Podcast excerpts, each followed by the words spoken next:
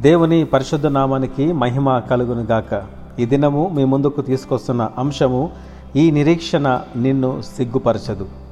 ఇరవై ఐదవ కీర్తన మూడవ వచనంలో నీ కొరకు కనిపెట్టు వారిలో ఎవడును సిగ్గునొందడు. హేతువు లేకుండానే ద్రోహము చేయవారు సిగ్గునొందుదురు. రోమపత్రిక ఐదో అధ్యాయము ఐదో వచనంలో ఎందుకనగా ఈ నిరీక్షణ మనలను సిగ్గుపరచదు? జీవితంలో బాధకరమైన పరిస్థితి ఒకటి ఉంది అదేమనగా ఆశాభంగం లేదా సిగ్గుపడే పరిస్థితి. అనగా చేయగలనని నమ్మకంతో ముందుకు వెళ్ళి చేయలేక నవ్వుల పాలైన పరిస్థితి. మరొకటి ఉంది నిన్ను ఓర్వలేక కావాలని నీకంటే కింది స్థాయి వ్యక్తిని నీపైన అధికారిగా పెట్టినప్పుడు సిగ్గుపడే పరిస్థితి ఎదురవుతుంది. అందుకనే దావీదు నీ యందు నమ్మిక ఉంచి ఉన్నాను నన్ను సిగ్గుపడనీయకము నా శత్రులను నన్ను గూర్చి ఉత్సహింపనీయకుమని ప్రార్థించాడు. పౌలైతే నాకు కలిగిన శ్రమలలో దేవుడు విడిపిస్తాడనే నిరీక్షణ కలిగి ఉన్నాను కాబట్టి ఈ నిరీక్షణ నన్ను సిగ్గుపరచదని చెప్తున్నాడు. పరిస్థితులు ఎప్పుడు ఎలా మారిపోతాయో మనం ఊహించలేము. దావీదు కుమారుడైన అమ్మోను తన సహోదరిని చెరిపాడు. దావీదును తన కుమారుడే చంపుటకు వచ్చినప్పుడు రాజ్యం వదిలిపెట్టి పారిపోయాడు. దావీదు ఉపపత్నులను అందరూ చూస్తుండగా తన కుమారుడైన అబ్షాలోము చెరిపాడు. ఈ పరిస్థితులలో దావీదు గురించి ఇస్రాయేలు ప్రజలు ఏ విధముగా మాట్లాడుకున్నారో బైబిల్లో వ్రాయబడలేదు కానీ ఎక్కడ చూసినా దావీదు కుటుంబం గురించి తెలిసి తెలియక రకరకాలుగా మాట్లాడుకొని ఉండి ఉంటారు.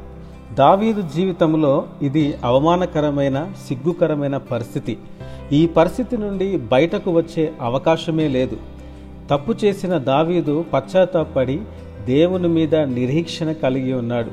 ఆ నిరీక్షణ దావీదును సిగ్గుపరచలేదు కానీ తిరిగి అదే రాజ్యం మీద రాజుగా పరిపాలన చేశాడు.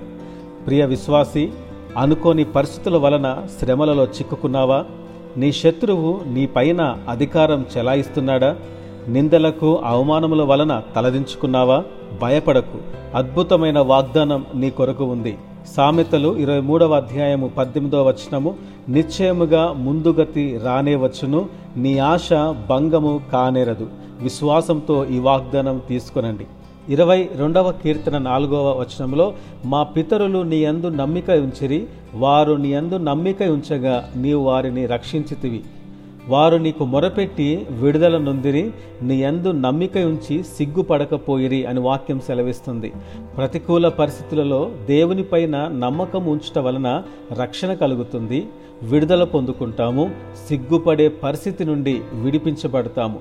ఒకవేళ నీకున్న సమస్తము కోల్పోవచ్చు ఆరోగ్యము ఆస్తి ఆత్మీయ జీవితము మొదలగు అన్నిటిలో క్షీణించిపోవచ్చు కానీ క్రీస్తునందు నిరీక్షణ ఉంచితే తిరిగి అన్నీ పొందుకుంటాము.